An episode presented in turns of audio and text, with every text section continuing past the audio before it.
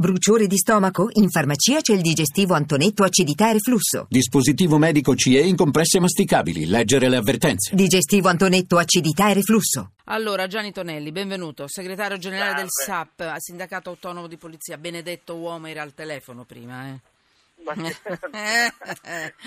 A disposizione. E poi devo correre, mi dicono che, che corro troppo, ci credo. Troppe no- però questa notizia mi piace. La dovevamo fare ieri, poi è saltato tutto perché eh, c'erano delle notizie mh, di politica molto importanti alla Camera, insomma, mh, importanti. Però... chiaro, ieri c'era la fiducia e tutto Sì, sì. Allora, Gianni Tonelli, eh, mi dica, mh, c'è, c'è un'inchiesta interessante che parla mh, sulla verità che, eh, di Alessia eh, Pedrielli, sì, parla di leggi all'italiana, quei ladri bambini con la licenza di rubare. Mi dice che cosa mette sotto inchiesta, se vuole leggo qualche riga in più, eh, se lei è, Sì, è no, per no, strada. il problema è questo, purtroppo Chi siamo in sono? un paese in cui Chi sono? il politicamente corretto inibisce di dover parlare di, di determinate cose. E eh, Quanti- siamo in una Però diciamo chi sono. Hanno spesso meno di 14 anni e battono Certo. soprattutto stazioni e mezzi pubblici, giusto? Si muovono in Certo. gruppi, me li racconti, pronti a colpire anziani, turisti.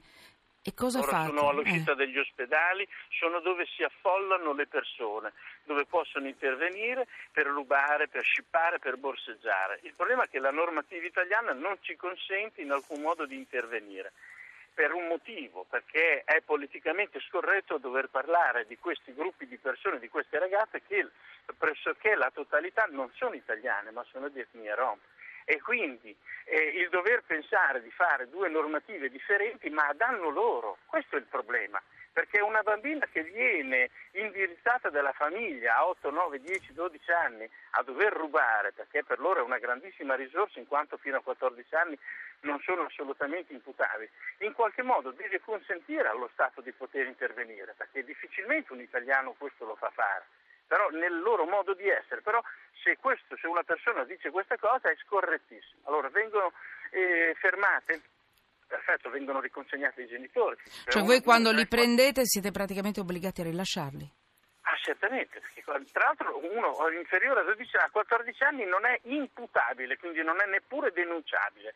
Ma se anche lo fosse perché è superiore a 14 anni, comunque cosa si fa? Li si consegna ai genitori, una volta, due volte, tre volte, lo si può dare a una casa famiglia, ma poi ritorna dai genitori, che sono quelli che li mandano a rubare. Però i Allora, genitori qui- sono responsabili per questo, scusi. eh. Eh, certo, se, eh, se fossero però- italiani i genitori eh, eh, subirebbero un processo per questo, No, no? no, perché la responsabilità penale è personale. È personale, è vero. Ho fatto eventualmente 3000 potrebbe rispondere puntate. dei È danni vero. civili. È vero, è Cioè, vero. Se uno cagiona un danno civile, allora il, res- È il vero. Genitore responsabile in soldi. Scusate, me Nel- l'avevo rimosso, scusate, è vero, avrò Eh. fatto 10.000 puntate su questo, è vero. È E vero. questo è il problema, e quindi il genitore non ne risponde mai e questi vengono avviati e sono una risorsa grandissima per, eh, proprio per questo motivo, fino a quando sono piccoli. Poi Quali quando soluzioni cominciano- però? Ci- cosa dice la legge? Mi dia una mano Eh, per capire, sì, Gianni Tonelli. Io la soluzione gliela direi, cioè, ci sarebbe la soluzione. Quale? Bisognerebbe avere il coraggio di dire che io ti porto a casa dal genitore una volta, due volte, la terza volta ti porto via dai genitori,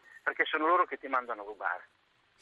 Ho capito. E Eh, chi lo dovrebbe è. decidere? Questo i legislatori. Eh, il, il legislatore e il Parlamento, ma questo non verrà mai fatto perché Eh, no. significa dover riconoscere che un italiano e un rom sono due, eh, necessitano di due cose differenti, perché lei non manderà mai suo figlio oppure io non manderò mai mia figlia a rubare. Però invece per No, ci sono, mi scusi adesso, ci sono anche degli italiani che fanno questo. Eh, io ho, fa- ho mandato in onda dei filmati di, eh, di persone legate alla malavita organizzata, alla Benissimo, camorra e alla ma allora- mafia allora che insegnavano ai bambini a- di due anni a rubare, eh, filmati Però in Il rete. problema è che vanno portati via, però se noi Certo. andiamo a vedere anche nel caso del servizio da dove poi è nato tutto questo, dalle Iene, le persone intervistate, chiaramente l'accento è inequivocabile, ma questo glielo dico per esperienza professionale, qui non ne voglio fare un discorso di differenza, No, io no, lo faccio appunto. proprio, la differenza la faccio per aiutare questi ragazzini, Certo. perché un bambino che a, a 8-10 anni viene indirizzato dalla famiglia a rubare, fosse anche un italiano, ma Vabbè. vada presa a pedate i genitori, li vanno portati via li vanno portati via, non Intanto- possono, perché noi facciamo una normativa, abbiamo concepito una normativa a tutela del minore, ma non ci rendiamo conto che invece li stiamo danneggiando. Perché Allora- se io riporto ai genitori Eh. che fanno Mm. eh, delinquere i ragazzini, è chiaro che poi alla fine questi ritornano sempre a, a fare quello che facevano. Ma certo. Allora, intanto io penso a quei bambini, perché comunque sono vittime. Sono un certo po' carnefici, ma sono vittime. Ma no, ma io Ecco. le guardo No, no, ma lo so, lo so. vittime proprio, No, no, ma certo, l'ho capito. E poi io penso a voi.